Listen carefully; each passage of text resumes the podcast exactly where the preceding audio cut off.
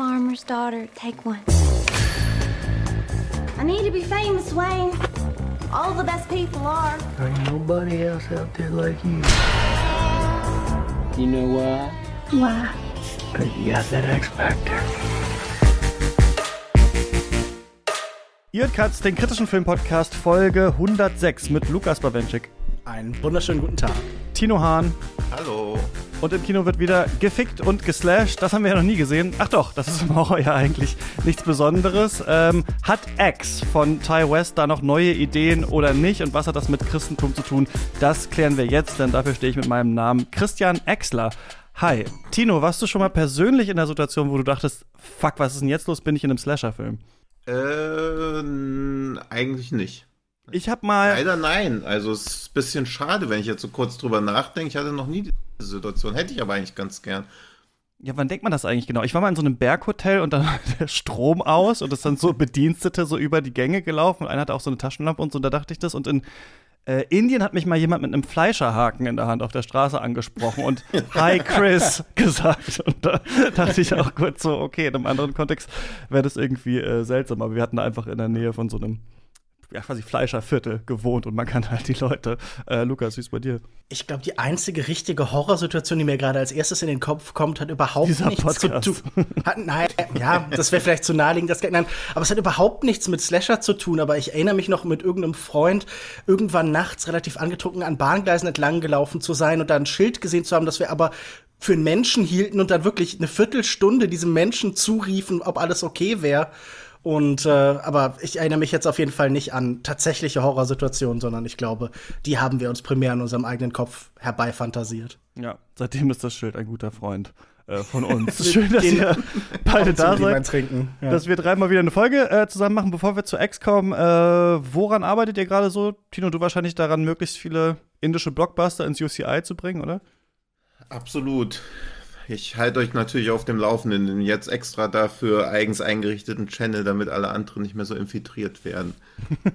Ja, wir haben da mal einen extra Channel eingerichtet äh, äh, im Discord. Aber du bist da dran, oder? Du hast mittlerweile auch so Kontakte zu den dran, ja. Produktionen in Indien und so weiter und so fort. Ich wäre ja gerne auch auf den Hype-Trail mit aufgesprungen, aber die kommen immer nur so einmal. Äh, da bist du jetzt wahrscheinlich dran, dass es öfter passiert, aber so einmal in Leipzig und dann Ja, ich hoffe, kann ich da manchmal weil sie halt nicht, auch ja.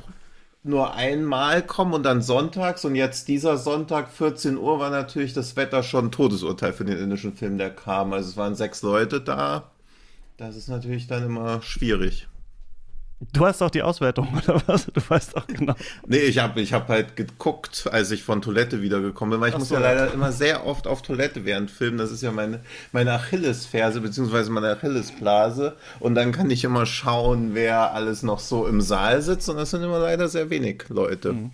Aber Aber es da bin ich weiterhin dran. Ja, ich hoffe. Besser. Ja. Lukas, wie ist bei dir? Schreibst gerade an irgendwas? Ich wollte zuerst sagen, ja, meine Blase funktioniert ganz Ja, hervorragend. Gut, also, ja. Ich äh, erspare mir das jetzt, euch darüber auch aufzuklären, aber äh, ja, gut. Ähm, ansonsten, ja, zum einen beschäftige ich mich weiter mit dem amerikanischen Regisseur und Theatermacher Patrick Wang, der ganz hervorragende Filme gemacht hat, die jetzt erst nach und nach in Deutschland überhaupt zum ersten Mal erscheinen. Unter anderem eben auf Mubi, das ist ein ganz dankbarer Kanal. Und ansonsten recherchiere ich gerade zu einem japanischen Regisseur, ähm, der nie so richtig den Sprung geschafft hat, der nie so richtig populär geworden ist, Shinji Aoyama. Der hatte einen großen Film, den fast dreieinhalbstündigen Eureka, der in Cannes diverse Preise gewonnen hat. Aber ansonsten sind seine 27 Filme so ein bisschen an der Menschheit vorbeigegangen. Und ich fand ganz faszinierend, mir die Frage zu stellen, warum eigentlich? Also man bekommt natürlich diese Filme kaum. Selbst im filmbegeisterten Frankreich sind vielleicht drei Filme von ihm überhaupt auch nur auf DVD erschienen.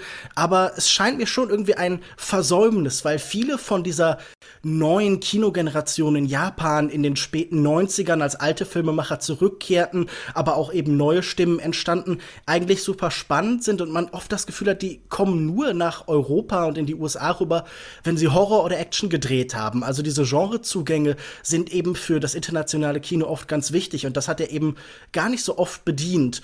Und da versuche ich gerade das, äh, was man überhaupt so zu sehen bekommt, zu sehen und mich mit ihm zu beschäftigen. Also ich bin sehr gespannt, was ich da so finde einfach. Das klingt super spannend. Wenn man so Das richtig. ist so ein bisschen fast Archäologie, auch wenn ein paar Sachen davon so veröffentlicht worden sind. Aber es ist gar nicht so einfach und man, man verbringt viel Zeit damit im Internet zu suchen, zu hoffen, dass man, dass der Computer jetzt nicht in die Luft gesprengt wird, wenn man da draufklickt. Ja, hoffentlich nicht. ähm, wir freuen uns auf jeden Fall äh, davon zu hören, vielleicht auch in der, in der Mailback-Folge oder so mal äh, in Zukunft. Vielleicht kann ich noch kurz sagen, äh, bei Cuts, diese Woche kommt wahrscheinlich noch eine Folge Shortcuts äh, zu Blutsauger ähm, und nächste Woche Dienstag gibt es eine Folge Supercuts äh, Gaming äh, zu The Stanley Parable. Und ähm, falls ihr euch fragt, wir sind nicht in Cannes. Vielleicht hört man es schon, aber das geht ja auch gerade los. Aber äh, übernächste Woche mache ich dazu eine Folge mit Jenny Jacke und Patrick Wilinski, die da sind. Ähm, wenn ihr zum Beispiel in den indische Filmkanal in Katz Discord reinkommen wollt oder Mailback hören wollt oder so, dann könnt ihr Katz finanziell unterstützen auf steadyhq.com slash Katz. Dann kriegt ihr mehrere extra Folgen im Monat. Lass uns mal zum Film kommen der Folge. Wir reden über X von Ty West, so ein, ja, weiß ich nicht, mittelerfolgreicher zeitgenössischer Horrorregisseur, der jetzt einen ziemlichen Aufschlag gemacht hat eigentlich, denn A24 bringt diesen Film äh, ins Kino. Der verbindet viele Themen eigentlich, die wir im Horror schon öfter gesehen haben. Vielleicht erstmal diese drei, so Backwoods, Louisiana Swampland, äh, Sex und Slasherei. Bisschen natürlich wie Texas Chainsaw Massacre damals in den 70ern.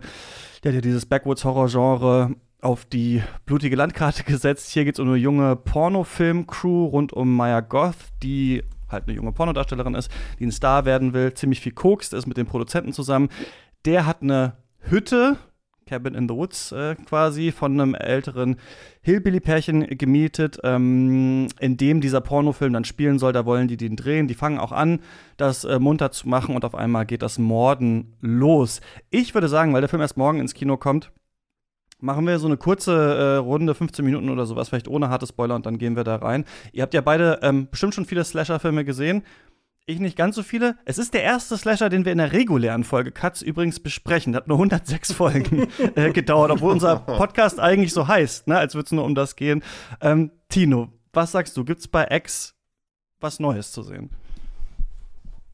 Es gibt den Versuch zu sehen, was Neues zu machen, aber wie oft bei Horrorfilmen, immer dann, wenn es spannend wird, biegt der Film in die denkbar langweiligste Richtung ab. Das ist was, was ich bei Horrorfilmen relativ oft merke, dass viel Potenzial drin steckt, aber gleichzeitig natürlich auch so diese gängigen Sehkonventionen befriedigt werden müssen und deswegen entwickelt sich dann nach einem vielversprechenden Auftakt meistens doch in eine relativ vorhersehbare Richtung und viele von den spannenden Fragen und Thematiken, die so im Vorfeld aufgemacht werden, werden dann einfach fallen gelassen.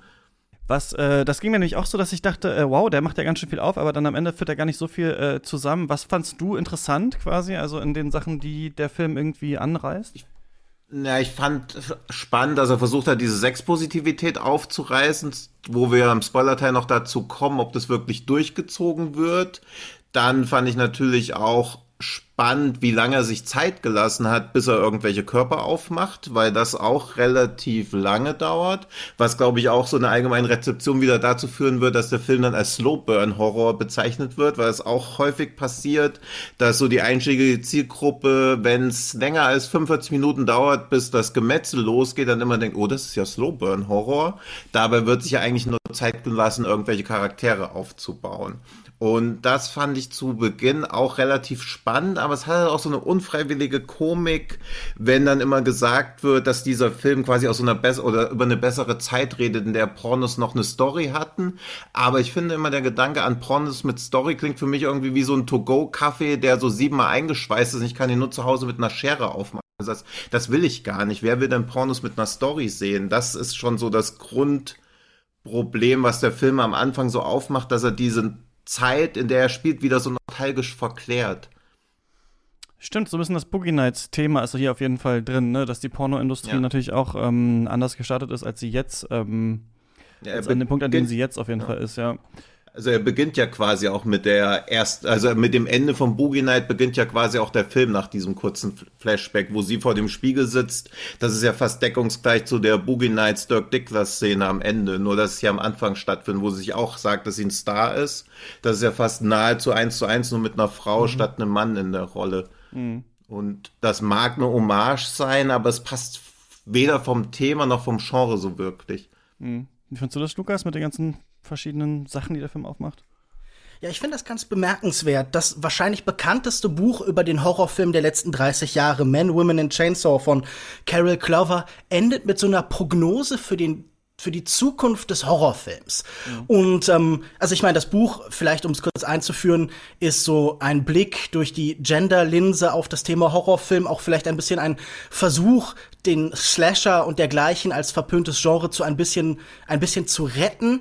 Und äh, da stammt zum Beispiel der Begriff des Final Girls, den wir heute alle mit Begeisterung im Mund führen, eben her. Und er endet mit dieser Prognose, dass zum einen be bekannte tradierte Erzählformen zurückkommen und dieses Psychosexuelle, das an der Oberfläche des Horrorfilms immer mitschwamm, so ein bisschen wieder verschwindet und man wieder stärker arbeiten muss, um die tiefere Bedeutung von solchen Filmen eben herauszufinden. Und was ich ganz bemerkenswert finde, ist, dass beides so ein bisschen eingetroffen ist, dass wir heute im Horrorfilm wieder relativ klare klassische Erzählformen haben und das Psychosexuelle, das uns so als Interpretationsangebot gemacht wird, super vordergründig ist. Das ist ja auch wirklich ein Film, der schreit an mit seinen Themen so ein bisschen an. Er sagt die ganze Zeit, hier geht es um die Verquickung von Horror und Pornografie, um diese Schnittmenge. Das X ist ja auch irgendwie, also mhm. es kann natürlich für vieles stehen, es steht natürlich für X als Wortspiel einfach, für die Axt, die geführt wird,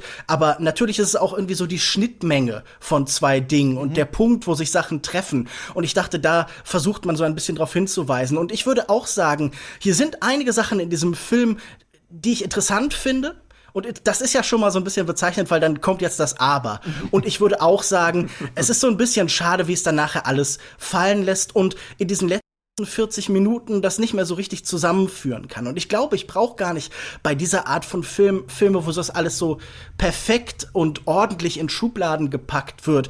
Aber dass man so lange behauptet, es geht hier um irgendwas und das dann komplett aufgibt, finde ich schon frustrierend. Also, dass man nicht in der Lage ist, diese Versprechung irgendwie zu überführen. Was aber aus der ersten Hälfte bleibt, und da würde ich, glaube ich, Tino zustimmen, ist, dass er so ein bisschen zumindest nicht nur Schlachtvieh ist, sondern dass hier Figuren sind, mit denen wir eine gewisse Empathie haben, und zwar auf beiden Seiten, auf Seite der Slasher als auch der Seite der Opfer. Und das finde ich nun schon mal ein wenig gewinnbringend zumindest. Oder dass man halt nicht nur Gleichgültigkeit gegenüber diesen Figuren hier walten lässt. Also wie perfekt das dann nachher aufgelöst wird und so, darüber kann man nachher dann sicher sprechen, aber ich hatte das Gefühl, da gibt es zumindest so eine gewisse Wärme, die sicher auch aus diesem nostalgisch verbrämten Blick stammen. Ähm, aber ja, das war für mich schon mal viel mehr, als ich in manchen anderen Horrorfilmen in meinem Leben so bekommen habe.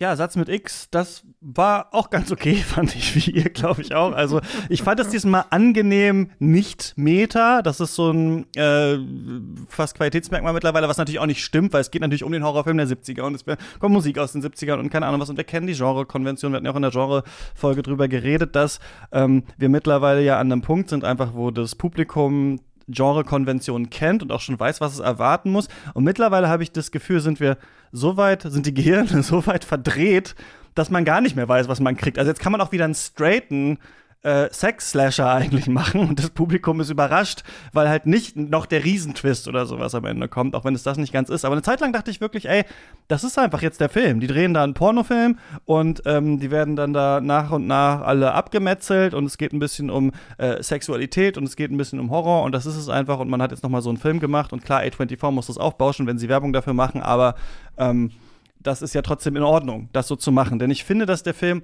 halt nicht nur versucht, Rückgriff auf die 70er zu sein, sondern sich in der Ästhetik schon auch selber suhlt oder gut gefällt. Also was, mir, was ich ganz toll fand, war diese Szene, in der Maya Goth da ähm, quasi nackt mit dieser äh, Latzhose nur drüber, da durch diesen, ähm, durch diese ähm, Büsche, Büsche läuft und dann da an, an das Wasser und dann schwimmen geht und dann sehen wir so ein ähm, Krokodil da im Gestrüpp, das dann so hinter ihr her schwimmt. Dann haben wir so einen Drone-Shot, als es sie verfolgt und sowas. Das fand ich alles irgendwie ganz angenehm in dieser Langsamkeit so aufgezogen, eigentlich, ohne auf diesen ähm, Splatter-Effekt erstmal am Anfang zu gehen. Und da hatte ich viele Sachen, dass ich dachte, ach, das ist eigentlich ganz interessant.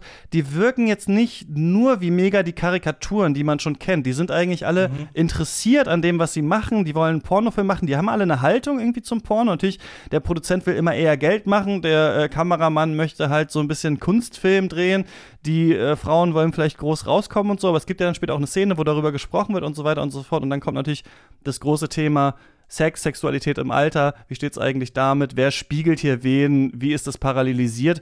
Und dann hätte ich mir aber, halt aber, wir haben ja erst neulich das Lars von Trier Special gemacht, Lukas. Ich weiß, es kann nicht jeder so Lars von Trier Filme machen, aber hier hätte ich es mir gewünscht. Also hier hätte ich mir am Ende mehr Sex, mehr Rigorosität, mehr ähm, Nihilismus dann vielleicht auch am Ende so ein bisschen gewünscht und nicht so eine Genreausfahrt, die der Film halt nimmt, was äh, du ja gemeint hast, Tino, so er ähm, hm. geht dann so ein bisschen den langweiligsten Weg. Was ich aber noch ganz witzig finde an dem Film ist, dass eine Zeit lang, es gibt eine Szene, wo Maya Goth, nachdem sie da schwimmen war, bei dieser älteren Frau ist, der das Haus gehört.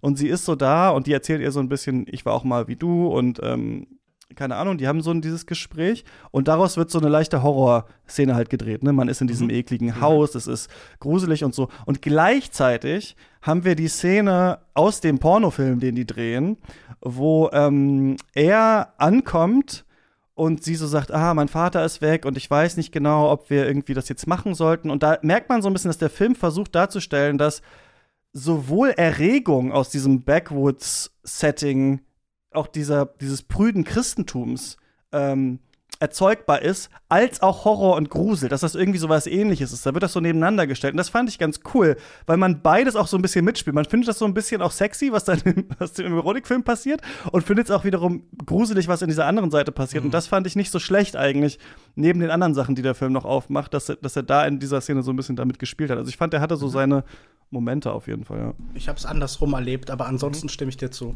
Also du fandst es, äh, ja, du das eine, zu, dass das drin ist, aber hä? ach so, du fandst es ja.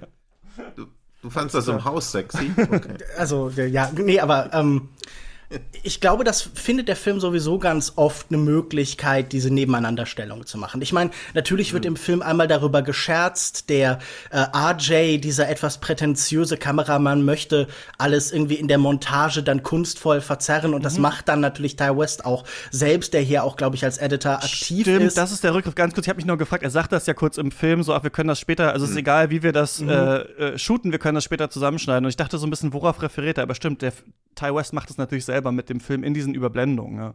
Genau, also natürlich ja. findet man hier dann doch wieder einiges an Metamaterial, wenn man ein bisschen gräbt. Aber ich glaube, das ist tatsächlich alles etwas, das finde ich trotzdem nicht. Ich sage jetzt mal, das ist ohnehin kein Wort, das ich eigentlich benutzen wollte, aber es ist nicht prätentiös im Sinn von, es hängt sich nicht höher in jederlei Hinsicht, als es dann eigentlich ist, würde ich sagen. Das tut es vielleicht auf der Ebene von Ideen, aber auf der Ebene von Form tut es das nicht.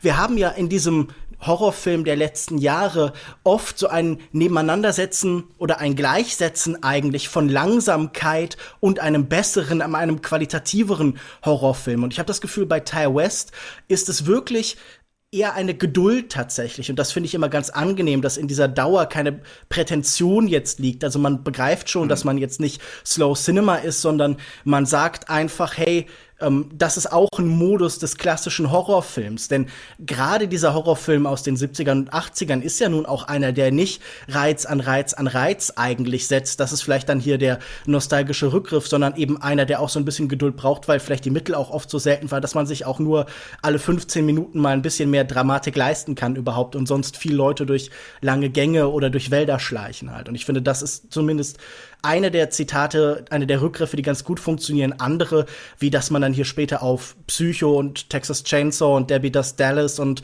äh, The Shining verweist, das fand ich dann eher ein bisschen albern und da hatte ich auch nicht das Gefühl, dass dieser Referenzrahmen wahnsinnig viel beisteuert einfach. Mhm finde auch, dass Ty West eh relativ oft mit solchen Formatsachen oder mit so Formsachen spielt. Auch so der, der erste Shot im Film ist ja diese 4 mhm, zu 3 Einstellung, wo man so denkt, ah, ungewöhnlich 4 mhm. zu 3 Film und dann fährt die Kamera nach vorne, was an sich ja ein starker Moment was aber natürlich einen auch wieder darauf zurückbricht, ah, okay, hier ist jetzt gerade so ein, so ein Formatexperiment am Start. Also ich weiß so eine Szene sehr zu würdigen, gleichzeitig schwächt sie aber aus meiner Sicht auch immer den Film, weil sie zu sehr sich bewusst ist, dass sie jetzt gerade was mit der Art und Weise, wie inszeniert wird, gemacht. Mhm. Und das finde ich auch in der ersten Tötungsszene des Films, die aus meiner Sicht auch zu krass inszeniert wird, also wo man dann irgendwie auch merkt, ja, okay, jetzt wird diese 60 Minuten warten, bis es losgeht, auch erstmal belohnt, weil halt dann der dementsprechend blutige Payoff kommt. Und dann läuft noch dieser Don't Fear the Reaper Song dazu, wo man ja auch merkt, okay, hier wurde was schön zusammenmontiert. Und ich finde die Szene an sich stark, aber das ist oft bei Horrorfilmen, dass man denkt, okay, die Szene an sich alleinstehend ist sehr stark inszeniert, aber sie zieht halt irgendwie so runter, weil sie sich selbst so bewusst ist, was sie da gerade macht. Also es fühlt sich für mich nicht organisch, sondern halt wirklich inszeniert an, was dann da passiert. Es Lass doch mal halt in den Spoiler-Teil direkt oder? reingehen. Genau, okay, du kannst sorry. ja äh, das dann einfach sagen. Mhm. So ein bisschen ist die Stimmung, glaube ich, jetzt klar geworden. Lass mal anfangen äh, mit äh, spoilern, aber mach du einfach weiter, Lukas. Es verfällt dann so ein bisschen in Choreografie, oder? Es ist wie eine Musical-Nummer, die anfängt. Man bricht so ein bisschen mhm. mit der bestehenden Logik und gefällt sich dann halt wirklich im Modus des Ästhetischen, in der Betrachtung, die sagt, okay, hier spritzt jetzt das Blut so auf die Scheinwerfer des Autos und dann, äh, ja, Blue Oyster kalt knallt dazu rein. Ich finde diese Szenen alle eigentlich nicht schlecht gemacht. Ich finde mhm. nur, ähm, Ty West ist, glaube ich, ganz gut darin, sich Konzepte zu überlegen und Filme als Ganzes zu konstruieren. Aber auf so einer Makroebene der Einzelszene verliert er sich dann mhm. so ein bisschen. Ich finde gerade diese zweite Hälfte hat eine total chaotische Struktur und reiht wirklich Nummernrevue-artig halt diese Morde aneinander, ohne ein Gefühl für diese Beziehung, für alles, was vorher etabliert wurde, mhm. aufzubauen. Und das ist natürlich, ja. also ich verstehe, was der Gedanke ist. Du zeigst erst die maximale Geschlossenheit eben mit diesem Fleetwood Mac Song, mit Landslide, der natürlich jetzt auch sich wieder thematisch mit dem Altern und der Liebe beschäftigt und so, aber der auch durch diese Kamerarotationen und so eine in sich geschlossene Gruppe zeigt und die Frau, äh, ich glaube, wie heißt die ältere Frau? Pearl, Pearl heißt ja. sie, glaube ich, genau, ja. ähm, die eben nicht dazu gehört. Das ist ja sowieso der Kontrast, der hier die ganze Zeit aufgemacht wird. Ein, ein älteres Begehren, das nicht mehr erfüllt werden kann, im Kontrast zu einem Jungen, das eben das noch tun kann. Zwei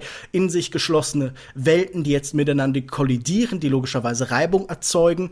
Und ähm, ich finde halt einfach schade, wie das so abgehandelt wird und dass der Film es nicht mehr schafft, diese Gruppendynamik irgendwie abzubilden, sondern an eigentlich nur noch Chaos anbietet. Und zwar nicht so ein anarchisches, irgendwie ähm, überwältigendes Chaos, wie das der mhm. Referenzfilm in diesem Fall Texas Chainsaw macht, der ja wirklich dann irgendwann ins Terrorkino kippt, sondern eins, das sich irgendwie merkwürdig manierlich aneinandergereiht anfühlt. Also Mord, Mord, Mord, Mord. Und das fand ich wahnsinnig langweilig. Und da ist er dann für mich nicht nur thematisch unbefriedigend, sondern halt auch irgendwie auf dieser Horrorebene so ein bisschen. Nicht, dass das alles schlecht gemachte Szenen sind, aber man hätte sich da vielleicht einfach mehr von diesem Strukturierungswillen gewünscht, der vorher klar im Film erkennbar war. Ja, du, du hast recht. Also das ähm, hast du jetzt eigentlich so beschrieben, wie ich das auch gefühlt habe, als ich geschaut habe, dass ich dachte, wir haben ja eigentlich eine verschiedene Charakterisierung dieser unterschiedlichen ähm, Menschen hier, vielleicht mit ihren eigenen auch Sehnsüchten. Was wollen die eigentlich? Der eine will das Geld machen, die andere will irgendwie groß rauskommen, er will ein Künstler sein oder so. Aber da schafft er es dann nicht, äh, Inhalt und Plot oder sowas dann so ähm, zusammenzubringen oder diese Szenen, also das dann in den Morden nochmal so richtig ähm, wiederzuspiegeln oder so, ne? Also beim einen haben wir das dann, dass er sagt, ja, der war jetzt auch in Vietnam und so und dann wird das kurz aufgemacht und dann denken wir, der wird jetzt vom Alligator gekillt, ach nee, wird er doch nicht, das ist so ein, so ein leichter äh, Tease, der dann nicht eintritt. Und äh, später kommt er dann aber doch, aber man hat das Gefühl, es wird so ein bisschen hingeschludert. Und einerseits ist das natürlich auch so in vielen älteren Horrorfilmen, also der Film spielt ja damit zu sagen, das ist jetzt hier auch nur ein bisschen billig dahin gedreht, wir sind mit einer Kamera in dieses Haus äh, gefahren und haben das irgendwie gemacht. Aber ähm, es ist nicht der größte Effekt, glaube ich, der erzielt werden könnte. Also es bleibt einem nicht sonderlich viel davon dann im Kopf, dass man dann da denkt, da muss man noch mal jetzt drüber nachdenken oder so, sondern es wird da viel aufgefahren. Aber diese grundsätzliche Thematik eigentlich hat nicht immer was damit zu tun, wenn dann diese Slasher-Szenen kommen. Und ich glaube, so ein bisschen inhaltliche Kohärenz wäre da besser gewesen, denn dieses Haupt Thema eigentlich des Films ist ja dieses ähm, einerseits Begehren im Alter oder die Frage, wie frei ist die Liebe eigentlich wirklich? Ne? Also wenn es um freie Liebe geht, es geht um die 70er, es geht darum, dass Leute, die ja ein bisschen ihr Leben hinter sich gelassen haben und jetzt auf der Welt äh, des Pornos sind ne, auch eine Thematik, die wir ja auch in Boogie Nights so ein bisschen hatten, gleichzeitig natürlich auch so eine gewisse Form von Freiheit da darstellen und dann diesen Diskurs haben irgendwann. Wie ist es eigentlich? So, ihr beide seid zusammen, aber deine Freundin schläft jetzt mit ihm vor der Kamera, fuckt dich das nicht ab oder so? Oder er sagt, nö, das ist halt so, so irgendwie, wir drehen halt einen Film und sowas, das ist Business, sagt der eine und die andere sagt, nee, das ist halt einfach nur Sex, Sexualität und Verlangen, ne? Das wäre was, was wir Sex positiv vielleicht nennen äh, würden in diesem Film. Da wird richtig debattiert und die eine die die äh, Freundin ja vom Kameramann ist, will ja dann selber auch irgendwie, will dann auch mitmachen und so. Und gleichzeitig haben wir auf der anderen Seite halt dieses ältere Ehepaar, die keinen Sex mehr haben können. Er ähm, kriegt dann eventuell einen ähm, Herzschlag, also das wissen wir nicht so genau, ähm, ob das noch geht oder nicht. Und äh, dann sie hat halt dieses Verlangen, sie war auch früher mal Tänzerin und als Maya Goth halt dann bei ihr zu Hause ist, merken wir einmal diese Parallelisierung interessanterweise was, was auch Edgar Wright so ein bisschen äh, hatte dieses Jahr bei mhm. äh, seinem, wie ist der, Last in Soho-Film. Äh, und der Gag ist ja dann noch hier auf dem Film nicht nur, ja, würde man es vielleicht auch formal nennen, aber fast noch ein Eben weiter draußen. Maya Goth spielt sie ja auch noch, ne? Also es ist ja, ja. tatsächlich auch Mia Goth, ja, äh, spricht man sie so aus, ja. Äh, spielt dann tatsächlich ja auch Pearl, was wir später merken. Und das ist auch ein Pearl-Prequel-Film, glaube ich, angekündigt, den haben die schon gedreht. Genau. Ähm, mhm. Und da merken wir diese Parallelisierung. Einerseits also wie frei ist die Liebe wirklich? Weil ähm, unter jungen Leuten quasi kann jeder mit jedem und so, aber wenn dann die Alten dazukommen und auch das Begehren haben, die sind eklig, bitte nicht. Und dann ist diese Idee, sie ist ja auch sie selbst. Also quasi wie eigentlich jemand aus den 70ern trifft auf sich selbst im Alter und versucht sich umzubringen und so. Und ich, der eine Satz noch, hätte lieber so eine Haneke Radikalität aus ähm, Antichrist oder so äh, gerne gehabt, mhm. äh, wo man das Begehren dann, also wo zum Beispiel, dass die Oma bringt alle um und am Ende masturbiert sie oder sowas. Das hätte ich irgendwie einen heftigeren mhm. äh, Film gefunden ja. und nicht so ein Final Girl, man fährt weg, wie das halt hier war. Finde ich auch, gerade weil der Film am Anfang ja auch durch dieses unsägliche Foreshadowing, was ja auch viele Slasher-Filme fast wie so eine Entschuldigung vor sich herschieben, dass du am Anfang schon mal siehst, ah, okay, hier wird's Tote geben und es wird auch irgendwie krass. Und es gibt ja am Anfang schon die Szene, wo der Sheriff dann im Keller ist und auf irgendwas schaut und dann sowas sagt wie, ach Gott, oder also jedenfalls signalisiert, dass da was ganz, ganz Schlimmes zu sehen ist. Und ich glaube, es wird später dann auch nochmal gezeigt, aber es ist ja einfach dieser random Dude, der da einfach aufgehängt hängt, meiner Erinnerung nach. Also es ist ja nicht mal irgendeine krasse Enthüllung, die er dann da unten sieht. Also der Film versucht am Anfang auch schon so krass einen auf dicke Hose zu machen, kann es dann aber am Ende nicht mehr einlösen. Sobald der erste Mord geschieht, wird's wieder dieselbe Feigheit, die ich halt im Horrorfilm schon sowieso immer so oft verspüre. Und ich mochte eigentlich auch noch diese Szene, als der Charakter, also als die, die, der Charakter von Brittany Snow dann einmal das erklärt, dass quasi Sex irgendwie schon altersabhängig ist, wo sie dann sagt, jeder kann mit jedem ficken, aber eines Tages sind wir zu alt zum Ficken. Mhm. Und das ist ja so ein Gefühl, was sich durch den ganzen Film zieht, was sie ja als Charakter individuell äußert, aber was der ganze Film auch als Haltung mitgibt. Und es ist dann auch so, dass quasi, wenn Körper noch Fruchtbarkeit suggerieren, dann sind sie sexy. In dem Moment, wo sie sich nicht mehr fortpflanzen können, werden sie halt schon abscheulich. Es gibt ja dann diese Szene, wo Pearl mit mit Minx da im Bett liegt und versucht sexuellen Kontakt mit ihr aufzunehmen und die, ihr Körper ist ja einfach übertrieben feitig inszeniert. Das ist ja nicht mal ein normal alter Körper, das ist ja schon wieder so ein Horrorfilm-Alter. Was ich immer schwierig finde, weil diese, diese Darstellung von Alter im Film ja sowieso immer nur bei Frauen irgendwie so stattfindet. Also wie sollen Frauen jemals ihren Körper irgendwie die Unvermeidlichkeit des Altern wahrnehmen können, wenn die Darstellung von alten Körpern im Kino immer nur dazu dienen, irgendwie zu entsetzen. Also es passiert ja eigentlich ganz, ganz selten, dass das mal mhm. normal dargestellt wird. Und sie wurde, wird von Anfang an ja auch schon so todesartig. Also sie war ja ganz grau die ganze Zeit. Also man denkt ja die ganze Zeit schon so, okay, mit der stimmt irgendwie was nicht. Mhm. Sie wird ja nie normal dargestellt.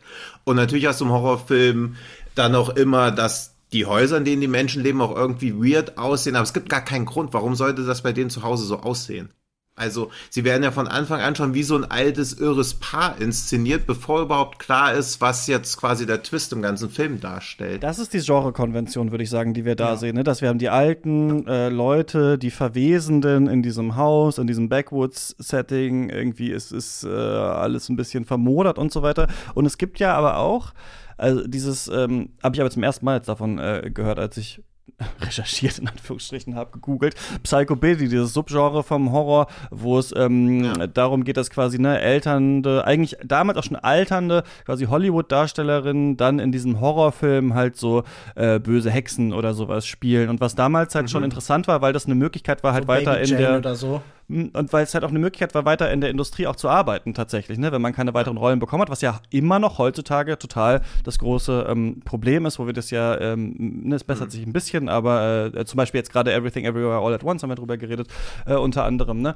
Ähm, und das, also das gibt es und das ist die Genrekonvention. Und was der Film, also der Twist des Films ist ja eher, dass man also nicht, dass man sagt, das ist ja super eklig, was die machen, sondern dass man eigentlich mitfühlen soll. Oder das will uns der Film ja eigentlich sagen. So, mhm. wie hat das denn bei dir geklappt, Lukas, dieses, dass man dann vielleicht auch auf der Seite von diesem alten, mordenden Ehepaar ist? Ich würde noch mal hervorheben, ich glaube nicht, dass das ein wahnsinnig intelligenter Film ist, im Gegenteil, aber ich glaube, dass man mit diesen einzelnen Elementen schon auch eine Menge machen kann, so simpel das jetzt klingt. Und ich glaube, dass dieser Aspekt der Empathie, die erzeugt werden soll, ja schon mal interessant ist, weil das erlaubt ja zumindest die Möglichkeit, sich zu fragen, ist das Monströse sie und ihr Begehren oder die Tatsache, dass es nicht erfüllt wird. Also die Tatsache, dass irgendwie die Strukturen, die Logik der Gesellschaft oder was weiß ich, patriarchale Strukturen nicht mehr erlauben, dass für sie eine Befriedigung in Frage kommt und deshalb geschehen diese Morde, deshalb entsteht diese Eifersucht. Das sind ja zwei Möglichkeiten sofort, das zu lesen. Und ich glaube, das Interessante ist in diesem Moment natürlich auch,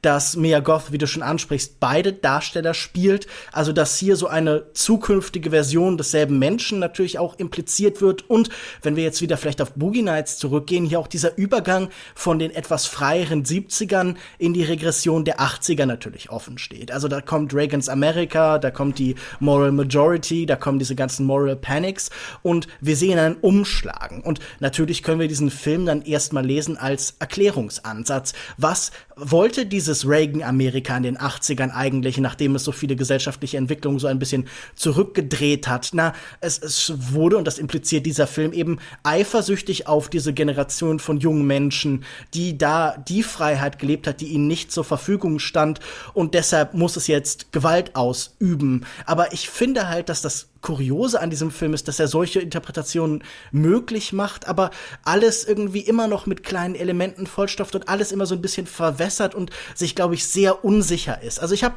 wie gesagt, das Gefühl, er hatte so auf dem Zettel stehen Horror gleich Porno Fragezeichen und dann vielleicht irgendwie noch so, weißt du, so das Inhaltsverzeichnis von Man, Women and Chainsaw irgendwie gelesen und hat dann da diesen seltsamen Brei von Film draus gemacht. Und ich glaube schon, dass das mit der Empathie, um auf deine Frage zurückzukommen, bekommen, in Teilen funktioniert. Wir haben ein gewisses Mitleid mit ihr, finde ich zumindest. Äh, Gerade auch sie als Außenstehende und so.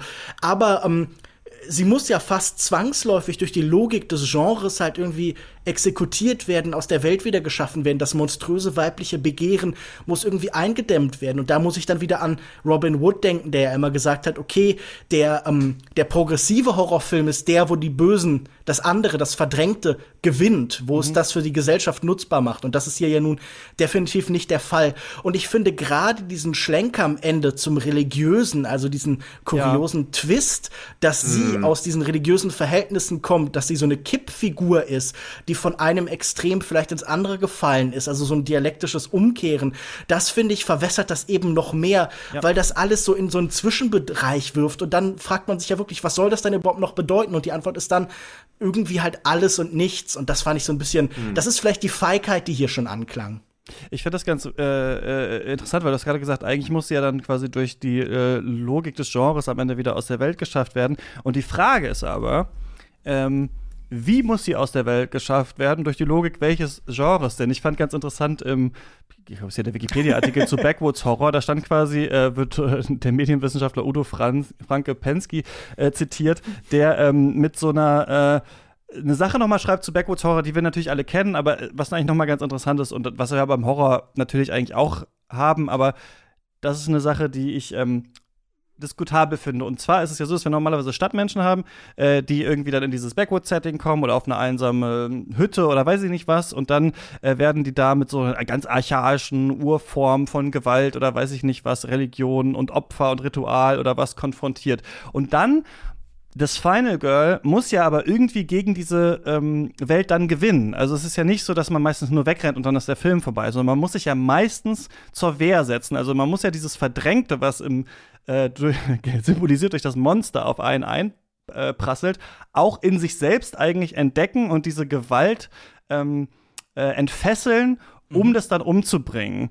Und in diesem Film hier ist das aber tatsächlich halt Gewalt. Also sie rollt dann halt mit dem Auto über sie drüber und sie ist tot. Aber wahrscheinlich wäre es radikaler gewesen, wenn sie die Sexualität irgendwie eingesetzt hätte gegen diese Frau, wenn sie die, weiß ich nicht, ähm, besiegt hätte dadurch, dass sie sie küsst oder weiß ich nicht was. Mhm. Wahrscheinlich hätte uns das abgefuckt oder vielleicht auch nicht oder wer weiß. Aber das wäre, glaube ich, interessanter gewesen. Aber er geht hier, er hat dieses starke Thema der Sexualität, aber traut sich irgendwie auch dieses Sexszene zwischen den alten Menschen weiß ich nicht, ich habe das Gefühl, er geht nicht den ganzen Weg eigentlich, den man da gehen könnte. Und diese Frage, warum kann man darüber so wenig sprechen in der Gesellschaft? Warum wird so wenig darüber äh, gesprochen? Ne? Wenn man nur allein Liebe im Alter hört, läuft einem ja schon ein Schauer mhm. über den Rücken, obwohl man selber ja dahin unterwegs ist. Äh, das finde ich, äh, der Film traut sich nicht ganz, diese Schockwirkung, die damit einhergeht, aber vielleicht auch die Sympathie dafür so richtig auszuspielen. Da wäre, glaube ich, noch ähm, ja, einfach mehr möglich gewesen. Jetzt drehen wir uns aber vielleicht so ein bisschen im Kreis, aber ich wollte noch sagen, man hätte eine, es hätte ein anderes Aufbäumen vielleicht auch äh, hier gebraucht. Es wird halt gar nicht mit den eigenen Waffen geschlagen oder so. Also ich finde es auch so schade, dass der Mann quasi keinen Sex haben kann, weil er einen Herzinfarkt bekommt. Allein das finde ich auch schon unfreiwillig komisch, dass er immer sagt, nee, wir können keinen Sex haben, ich kriege einen Herzinfarkt. Also das muss ja auch irgendwo herkommen. Und in der Szene, wo er dann wirklich den Herzinfarkt bekommt, das war halt auch unfreiwillig komisch, fand ich. Da wurde auch im Kino gelacht, was, glaube ich, kein gutes Zeichen an der Stelle, weil ich glaube nicht, dass da gelacht werden sollte. Und es wäre auch spannender gewesen, wenn sie quasi wüsste, dass sie irgendwie da einen Herzinfarkt bekommt, aber dann auch irgendwie, zumindest irgendwie beim Sex oder so sterben will, um nochmal den letzten Höhepunkt zu erleben. Aber ihre Sexualität wird die ganze Zeit nur als Shock-Value irgendwie eingeführt, weil man so denken soll, dass jemand dem Alter noch sexuelle Bedürfnisse haben kann, das soll einem einen Schauer über den Rücken jagen. Und das ist ja eine zutiefst traurige Aussage, die der Film da trifft. Und es wird ja auch noch verwehrt und stattdessen wird sie vom Auto überfahren. Also wozu hat sie überhaupt diese ganzen Triebe? Die, wozu wird der ganze Charakter damit vollgestellt? Gestoppt, wenn es nicht mal dazu führt, das Böse damit zu besiegen, sondern es einfach wieder ein Auto reicht oder irgendeine andere beliebige Waffe. Das Auto war ja auch wieder nur, um mal ein bisschen härter zu sein als der durchschnittliche Horrorfilm, aber auch das ist ja keine befriedigende Auflösung. Ich finde ja tatsächlich Ty West auf der Ebene von Inszenierung eigentlich einen begabten Regisseur und ich finde, er schafft es auch mhm. hier relativ oft interessante Sequenzen zu entwerfen. Also ich glaube, ein Highlight ist definitiv dieser Drohnenshot, diese ganze Szene mit dem Krokodil, die irgendwie mhm. tatsächlich auch was heißt Langsamkeit entwickelt, aber die mit Dauer arbeitet. Und das ist natürlich ein relativ typisches Element im Horrorfilm, das langsame Anschleichen, das graduelle Herantasten, das Abwarten. Aber ich finde, das ähm, hat irgendwie auch tatsächlich einfach was Unheimliches in dieser totalen und in diesem Kontrast von ähm, dem sehr bewusst agierenden Predator und auf der anderen Seite dem Opfer, das eben so eine große Naivität in diesem Moment trägt. Und tatsächlich finde ich auch, das habe ich auch schon angedeutet, diesen Landslide-Moment und diese Frage danach, äh, wie das in der Diskussion über das, was sie tun, geht und äh, der ähm, dass, dass halt da diese, sagen wir mal, diese Doppelmoral, diese Heuchelei des vermeintlichen Künstlers entlarvt wird, eigentlich auch ganz interessant. Also ich habe das Gefühl, er agiert natürlich auch, er arbeitet sich so ein bisschen ab am aktuellen Horrorzeitgeist. Man hat das Gefühl, auf diese ganze Diskussion um Elevated Horror wird natürlich auch in Filmen selbst eingegangen, natürlich irgendwie in Scream 5, das muss natürlich dort stattfinden, aber auch hier scheint irgendwie eine Sehnsucht zu sein oder eine Frage, wie kann ein Horrorfilm aussehen, der nicht die Muster dieses Subgenres, dieses aber noch so kaum umrissenen Denkens im Horrorfilm, ähm, wie kann Reaktion darauf ansehen? Wie kann man etwas machen, das zum Klassischen zurückkehrt ohne halt einen, einen falschen Schleier der Naivität über alles zu legen. Ich glaube, es ist kein äh, erfolgreiches Experiment in dieser Hinsicht, aber ich finde schon, dass man Ty West anmerkt, dass er irgendwie versucht, auf den Zeitgeist zu reagieren und das ist erstmal nicht nur schlecht, also ein Horrorfilm, der ähm, vielleicht selbst mit dem Bewusstsein über das Bewusstsein des Publikums nicht nur arbeiten will, sondern sich fragt so, okay, wie, wie kann man denn zurückkehren, ohne halt einfach nur sich dumm zu stellen? Äh, mich würde nur interessieren, was ihr eigentlich darüber denkt, dass es noch ein Prequel über den Pearl-Charakter geben soll. Also ich kann mir das null spannend, null interessant vorstellen, ja. weil alles, was sie zu dem macht, was sie jetzt ist, hat der Film ja implizit auch schon erzählt. Also wie das auf 90 Minuten noch mal halbwegs unterhaltsam aufbereitet werden kann, mag ich mir nicht vorstellen. Oder also weiß ich nicht, wie ich mir das vorzustellen habe wenn der Einfall, Final Girl und Täter in eine Person zu fügen, von einer Darstellerin zu spielen, das das Interessanteste an diesem Film ist, dann ist die Idee, da so einen christlichen Kult in das Ganze hineinzubringen, die dümmste Idee, die der ganze Film hat. Mhm. Und daraus ein Prequel zu machen, scheint mir wahnsinnig dumm. Also was für eine unfassbare Zeitverschwendung das wohl wird. Ich finde auch am Ende, also wie lange es aufgebaut wird für einen Twist, der halt eigentlich nichts an diesem Film verändert, außer halt alles zu mhm. verwässern. Das ist schon irgendwie beeindruckend. Ja. Und ja, wie du, wie du schon sagst, das, also dieser Film ist komplett redundant. Wer weiß, man kann natürlich auch aus dem groteskesten, kleinsten, theoretischen, interessanten Film machen. Und wie schon gesagt, Ty West ist ja nun auch nicht unbegabt, aber äh, mir mhm. scheinen viele andere Stoßrichtungen ertragreicher als diese. Ja, aber, auch. Also meinem, ähm, meinem Verständnis nach wurden die Filme, also in meinem Verständnis nach ist Pearl ja auch schon abgetreten. Die wurden so Side mhm. by Side mhm. gedreht. Aber lasst uns doch mal eine Frage, die ich an euch hätte. Wo seht ihr denn jetzt mhm. eigentlich, wenn das hier so viel behauptet wird, die Schnittmenge von Pornografie und Horror? Also ich meine, natürlich geht es irgendwie um Penetration, es geht darum, dass sie ähnliche Kanäle haben, in denen sie veröffentlicht worden sind. Das sind randständige Genre. Sie arbeiten wie bei Linda Williams irgendwie äh, konnotiert mit Körpern, mit menschlichen Körpern und mit Körperflüssigkeiten. Aber hat dieser Film tatsächlich irgendwas zu erzählen über die Beziehung zwischen Horror und Porno? Wie bei Horror und Porno ist auch hier die Story wieder das Schwächste. Also das mhm. ist, glaube ich, noch sowas, dass, dass man ja oft merkt, dass die Story oft nur so ein Feigenblatt ist, um das zu erzählen, was man eigentlich zeigen will. Das ist jetzt so bei X nicht so das Problem, aber bei vielen Slashern oder so ist die Story eher ein Setup oder einfach nur ein Build-up, dass Leute zu einer Waldhütte fahren, da passieren dann irgendwelche Sachen. Das mhm. macht X jetzt nicht so, aber wie ein Pornofilm ja auch, warum liegt hier Stroh? Und ja. in einem Horrorfilm ist es, warum liegt denn hier ein aus Menschenhaut eingebundenes Buch? Das ist ja im Prinzip halt nicht viel anders. Ich hatte auch überlegt, beide sind natürlich klassische Träger von so avantgardistischer Arbeit gewesen, wie hier ja auch so mhm. angedeutet wird. Da ist jemand, der irgendwie auf die Nouvelle Vague sich bezieht. Und wir haben natürlich auch an ganz vielen Stellen in der Filmgeschichte Momente, in denen, weil diese Genres so günstig zu produzieren sind, ähm, dort Leute sich sehr frei entfalten können. Also man denke so an den Pinku Eiga in Japan, wo dann den Leuten mehr oder weniger gesagt hat, ja, mach was du willst und du musst nur halt alle zehn Minuten mal eine Sex- oder Nacktszene haben und dann entstand da war es wahnsinnig psychedelisch und surreales halt irgendwie draus und das ist natürlich auch etwas, das im Horrorfilm äh, möglich war halt oft. Aber irgendwie, ich habe das Gefühl, der Film selbst fügt diesen offenkundigen Bemerkungen eigentlich sehr wenig hinzu, auch wenn er an einer Szene offen über diese Beziehung tatsächlich sogar spricht. Also dieses Thema, das Ty West in allen Interviews so nach außen gekehrt hat, sogar noch benennt. Ab Christian, hast du noch irgendwas erkannt, das dir spannend erschien? er sagt ja dann irgendwie, also hier ist ja richtig eine, eine, ähm, eine Szene, die so richtig das politische Potenzial ja fast von Porno, ne? Ähm, Demokratisierung oder äh, genau, also diese Demokratisierung und auch ja so ein bisschen die Entdeckung der eigenen Lust eigentlich, ne, so durch den mhm. Porno, den man dann mhm. zu Hause irgendwie äh, schauen kann, dann äh, später, obwohl nee, das geht auch nicht um die VHS, es geht auch nicht ums VHS-Zeitalter, ne, aber es geht darum, mhm.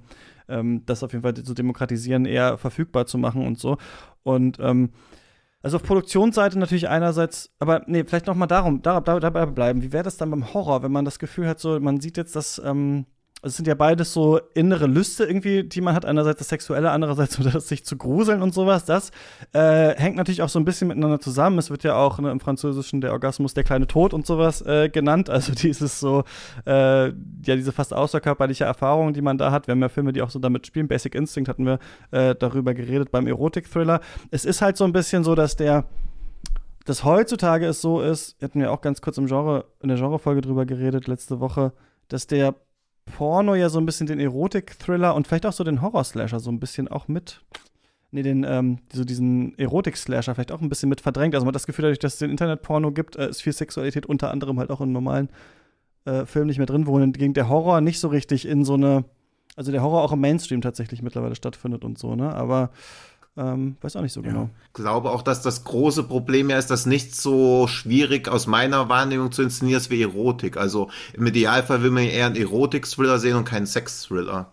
Nehme ich zumindest an. Also eher was, wo man auch wirklich das alles nachvollziehen kann und nicht nur, also auch die erotische Anziehung, nicht die sexuelle Anziehungskraft. Das sexuelle Anziehungskraft kann ich sehr oft nachvollziehen, aber erotische Anziehungskraft denke ich ganz oft in Filmen, wenn ich sehe, dass Menschen sich erotisch angezogen fühlen, denke ich oft so, na, das fühle ich irgendwie nicht. Dass ihr aufeinander steht, weil ich beide geil finde, das verstehe ich, aber dass ihr wirklich so eine Connection habt, dass ihr euch erotisch verbunden fühlt, das sehe ich irgendwie nicht. Und das ist ja auch für Horrorfilme sehr schwierig, dass dann wirklich so dieses Gefühl Gefühl zwischen Ekel und Jumpscare zu inszenieren. Also ich weiß gar nicht, was der Be passende Begriff, die Erotik des Gruselns oder so, das zu inszenieren, finde ich, ist für Horrorfilme auch extrem schwierig. Also das Sex-Pendant ist ja wahrscheinlich eher Splatter und Jumpscares. Das kriegen Filme gut hin, aber so diese wirklich, diese Nuancen da reinzubringen, das funktioniert, glaube ich, kaum. Und ich finde auch diese Idee, die gerade bei Christian anklang, der Demokratisierung, Sie sagen ja sowas wie finally a level playing field, mhm das scheint mir auch grotesk, weil ich glaube, da wird einfach verkannt, dass natürlich einfach eine andere Art von, ich sage mal, Kapital da eben plötzlich an Relevanz gewinnt. Also dass Körper plötzlich viel stärker direkt auf dem Markt sind und dass das einfach eine, sagen wir mal, Ausweitung der Kampfzone halt irgendwie ist in diesem Moment. Und das fand ich so ein bisschen, sehr, also all diese politischen Verweise sind halt auch einfach sehr kurz gedacht. Und ich glaube, man kann diesem Film schon auch vorwerfen, dass er nicht so richtig weiterentwickelt und am Ende einfach alle Teller fallen lässt. Aber das haben wir auch schon ein paar Mal gesagt, aber beim politischen finde ich es besonders ja. befriedigend, äh, besonders ähm, unbefriedigend halt, ja. Was ich noch, naja, einerseits muss man aber auch sagen, so, äh, das ist heute so anders, ne? Also heute, heute haben wir große Horrorfilme einfach so im Cinemax, können wir einfach, Cineplex, weiß ich nicht, was, kann man einfach hingehen, sagen, sagen so, hier, ich möchte mhm. das sehen. Nicht jetzt die super heftigen Sachen oft nicht, ich weiß nicht, The Sadness war da so eine, so eine Ausnahme, ne, die dieses Jahr gekommen ist, in der, ähm, mhm. da, wie explizit der war, aber es ist möglich auf jeden Fall so, ne? Und es ist auch möglich, das im Internet zu streamen oder zu kaufen oder so. Und bei Pornos ist es halt auch so, ne, dass du es einfach im Internet irgendwie anklicken kannst, dann ist es da. Und beides natürlich in den 70ern überhaupt nicht so gewesen. Ne? Also das ist ja gar nicht so, dass es das alles überall verfügbar gab und sowas, vor allem nicht halt zu Hause. Und dadurch hat natürlich beides auch so eine Art von, man muss sich ein bisschen damit auskennen, man muss in den Erotikladen gehen oder so, man muss ins äh, mhm. Pornokino oder man muss halt irgendwie die Horrorfilme dann mal erwischen, wenn sie irgendwo äh, gezeigt werden und so. Und ähm, dadurch hat das natürlich, also dieses Beschäftigen auch mit diesem, in Anführungsstrichen, Abgründigen, was aber nur menschliche Bedürfnisse sind, hat natürlich auch was sehr Intellektuelles eigentlich, das überhaupt mal zu sehen und dann weiterzudenken und sowas und über Gesellschaft vielleicht auch nachzudenken. Das sehe ich noch da drin. Und eine ganz kurze Sache noch. Ich finde irgendwie ganz interessant, dass der Film, also, die haben ja die Diskussion darüber, von der schon angesprochen, sie ist deine Freundin, aber die schläft jetzt hier mit einem anderen vor der Kamera, warum findest du das nicht schlimm? Und darauf gibt es ja eigentlich zwei Antworten. Die eine Antwort ist, okay, das ist nur sexuelles Begehren, aber was wir halt zusammen haben, mhm. ist die Liebe und das ist davon abgekoppelt. Also das wäre so eine freie mhm. Liebe, äh, die man da anlegen könnte, offene Beziehung, weiß ich nicht was. Und das andere wäre ja, das ist ein Film. Also wenn das in einem Film passiert, ist es was anderes, als wenn äh, wir beide Sex haben eigentlich so. Ne? So könnte man es ja theoretisch auch lesen. Mhm. Und ähm, ja in so diesem Film durch die Kamera meinst so ein bisschen du? ja ein Film was Filme machen mhm. wow äh, aber was ich sagen will ist dass ja in diesem Film und so könnte man es eventuell parallelisieren und was fände ich eigentlich ganz cool, was in diesem Film ja Radikales passiert, ist eigentlich ja nur, dass eine junge Frau sich selbst in alt nochmal spielt, ja. Und dass das quasi so was ist wie ja. die Sexualität und die offene Sexualität, das haben wir jetzt diskutiert. Aber selber zu altern, das ist eigentlich immer noch was, was krass verdrängt ist und was, worüber man eigentlich lieber mhm. nicht so gerne nachdenkt. Das ist ja auch noch so ein bisschen drin, aber vielleicht machen wir mal die Schlussrunde. Ähm, eine Frage noch. Ja. Meint ihr, es gibt aktuell in Hollywood so einen kleinen Trend zur Auseinandersetzung mit dem Pornofilm? Also ich dachte jetzt, und drei Filme sind ja immer ein Trend, ja. an Pleasure, an Red Rocket, an, ja. äh, äh, an, an X, an die Serie The Deuce und dann vielleicht an diese Welle um Wellen von äh, Dokumentarfilmen über Pornografie, also wie After Porn Ends oder Hot Girls Wanted mhm. oder jetzt gerade auf dem Doc-Film äh, Fest München habe ich Porn Influencer gesehen und ich hatte das Gefühl, da gibt es schon so auch so einen neuen Schub von Auseinandersetzung, oder? Fügt sich dieser Film da irgendwie ein? Also eine wirkliche Auseinandersetzung ist es ja eigentlich gar nicht, weil ja auch dieses, was Christian eben schon erwähnt hat, dass sie quasi vor der Kamera Sex haben, aber hinter der Kamera sind sie verliebt. Da wird ja auch nie hinterfragt, ob er sie nicht irgendwie rein manipuliert hat. Also da sind ja auch mindestens 20 Jahre Altersunterschied dazwischen und im mhm. Prinzip wäre das ja auch so fast wie die Fortsetzung von Red Rocket dass quasi mhm, ja. Er sie ja auch, also im Prinzip könnten die ja das Pärchen aus Red Rocket eigentlich sein, wo man ja auch nie so genau weiß, was jetzt wirklich abgeht. Mag er sie wirklich oder will er sie nur in diese Pornobranche rein manipulieren? Weiß er selber, was er will? Das wird ja nie hinterfragt. Deswegen würde ich sagen, er benutzt dieses Setting, aber er will da auch gar nicht zu viel hinterfragen, weil auch diese naive Herangehensweise hat, alle haben Bock drauf, Porno zu drehen. Also da ist ja auch niemand dabei, der so denkt, ja, okay, ich mache das für die Kohle, ich habe jetzt keinen Bock mit dem zu schlafen, aber es gibt 1000 Dollar, why not? Also es gibt ja nicht mal diesen Pragmatismus, sondern es ist ja wirklich so, so, ja, was ist es denn? Schon Idealismus, dass sie jetzt ein Porno drehen wollen. Das war ja nur eine ganz kurze Phase und die Porno-Auseinandersetzungen, die jetzt stattfinden, sowas wie Pleasure oder auch die ganzen Netflix-Dokus, die zeigen ja schon in nicht nur ein nihilistisches Bild von der Pornoindustrie, sondern eigentlich ein realistisches Abbild. Und da bleibt ja dann wenig davon übrig, von dieser ganzen Sexpositivität, die ja Ex auch irgendwie zeichnen will weiß ich nicht, ich habe viele Sachen davon nicht gesehen. Ich weiß nicht genau, was da der so Kommentar sein kann. Es ist, es ist nicht richtig explizit hier, aber ähm, es ist halt so ein bisschen explizit wie so ein schmieriger Erotikfilm, ne, den man früher auf Vox gesehen hat und sowas. Das ist so ja was, was man, sonst wie ein Softporno. Eigentlich ist es auch hier in dem Film. Das fand ich immerhin mhm. interessant, in Anführungsstrichen, dass man sich, dass man so weit immerhin schon mal gegangen ist, so im, im, im Hollywood oder im Indie-Kino. Aber ähm, mal schauen, was da noch so kommt. Ja. Was ich denkst du? Ich glaube halt eher, dass diese. Ach, sorry, ja. Nee, nee, sag du. Dass eher eine Auseinandersetzung mit älter werdendem Horrorfilm stattfindet. Es gab jetzt auch diesen Relic, dann Old von Shamalayan ja. und auch The Visit, der ja dann auch sich damit auseinandersetzt. Mhm. Und so ein Film wie Relic finde ich, hat wahrscheinlich, habt ihr beide wahrscheinlich nicht gesehen, deswegen will ich jetzt nicht zu sehr drauf eingehen.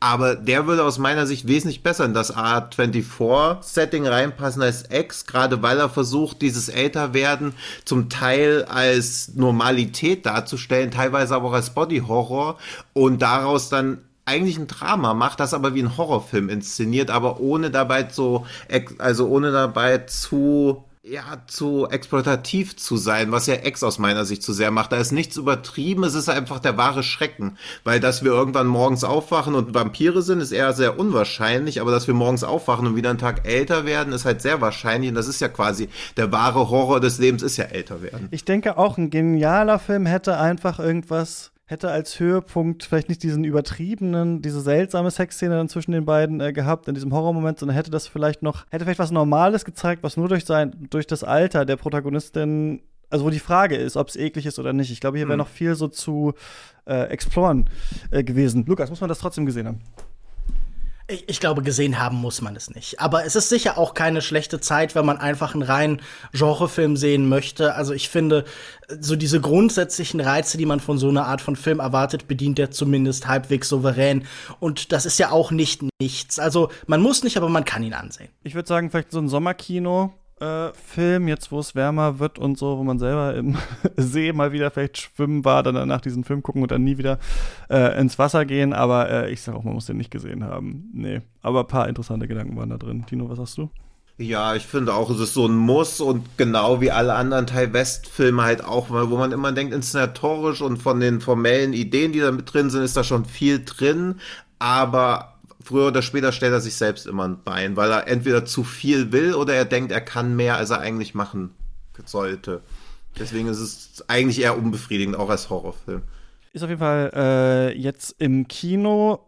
Man muss gar nichts gesehen haben, aber muss man irgendwas gesehen haben, was ihr vielleicht äh, vor kurzem euch angeschaut habt oder was gehört haben, eine Podcast-Folge, die ihr produziert habt, Text geschrieben, irgendwas? Habt ihr hier am Ende noch irgendwas äh, zu empfehlen? Ne, ich habe ja gerade schon erwähnt, äh, Pornfluencer auf dem Doc-Film Münch, äh, Doc-Filmfest München gelaufen von Joscha Bongard, zeigt eigentlich ein ganz interessantes Phänomen der Gegenwart. Das ist äh, eine Dokumentation über die Pornodarsteller Jamie Young und Nico Nice, die zusammen als Young Couple 9598 aktiv sind und äh, die zeigen natürlich, dass halt diese bestehende äh, Struktur, die wir hier noch sehen, diese ganze Industrie in der Form gar nicht mehr existiert, sondern dass sich das total individualisiert hat. Alle sind auf OnlyFans, alle sind Influencer eben im weitesten Sinn, machen schöne Bilder für Instagram und lustige Videos für YouTube. Und da ist dann eben nur noch eine letzte Facette, die genau wie zum Social Media Konsum eben bei den meisten Menschen auch dann ganz am Ende dazugehört. Und ich finde vor allen Dingen, ähm, wie da nach und nach tatsächlich der Horror dieser vermeintlichen Freiwilligkeit und so aus dem Ganzen herausscheint, schon sehr,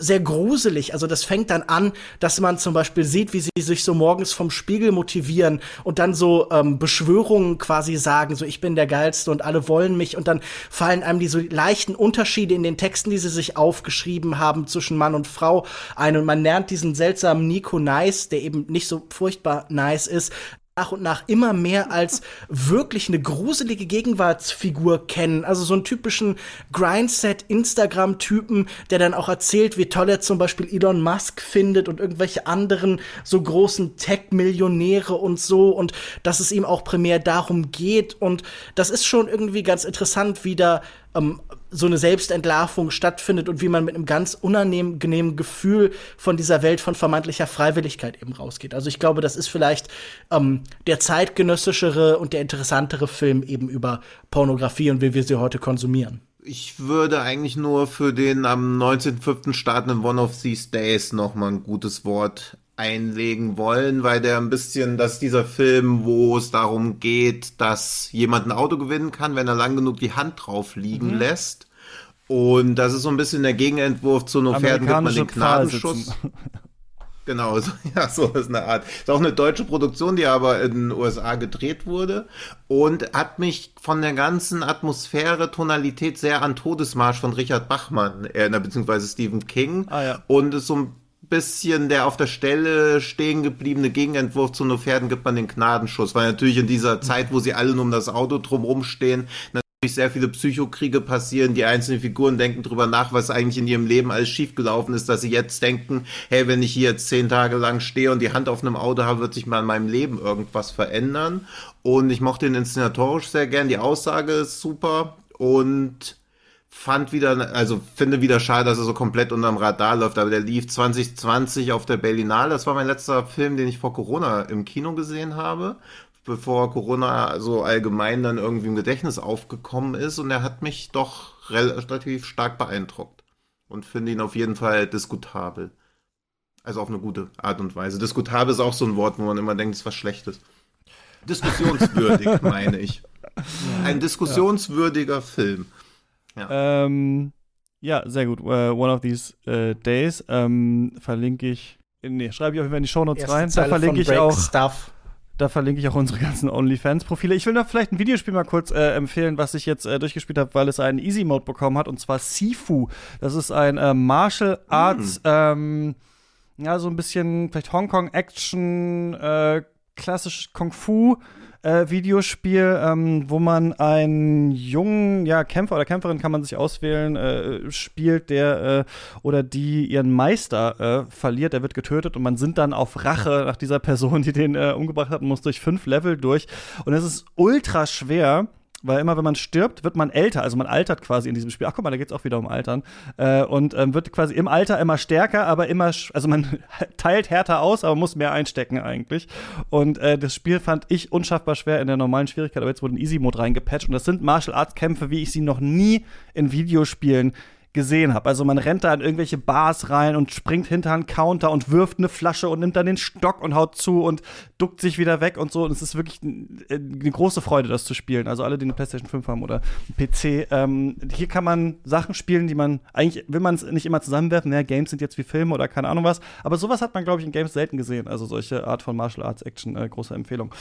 Und ähm, ja, damit Ach, sind wir am Ende, ja? Ähm, vielleicht sollte man tatsächlich noch empfehlen, also Man, Women and Chainsaw von äh, Carol Clover ist ein ganz mhm. hervorragendes Buch, Untertitel Gender in the Modern Horror Film und ich glaube, da lernt man deutlich mehr über das Thema, das wir hier heute besprochen haben, als in X von Ty West. Mehr über äh, andere Filme gibt's hier bei Katz und lernt man auch in euren Podcasts, die ihr, glaube ich, die wir gar nicht erwähnt haben bis, äh, bisher, deswegen sage ich jetzt noch mal, es gibt noch Longtake, es gibt noch Kulturindustrie, es gibt noch Genregeschehen, ähm, wo man auch äh, reinhören sollte und genau, wir hören uns hier nächste Woche wieder und da äh, sprechen wir dann über neoliberalen Feminismus in Serie und Film. Das war's von uns. Bis zum nächsten Mal. Viel Spaß äh, beim Stream und im Kino. Ciao. Tschüss. Tschüss.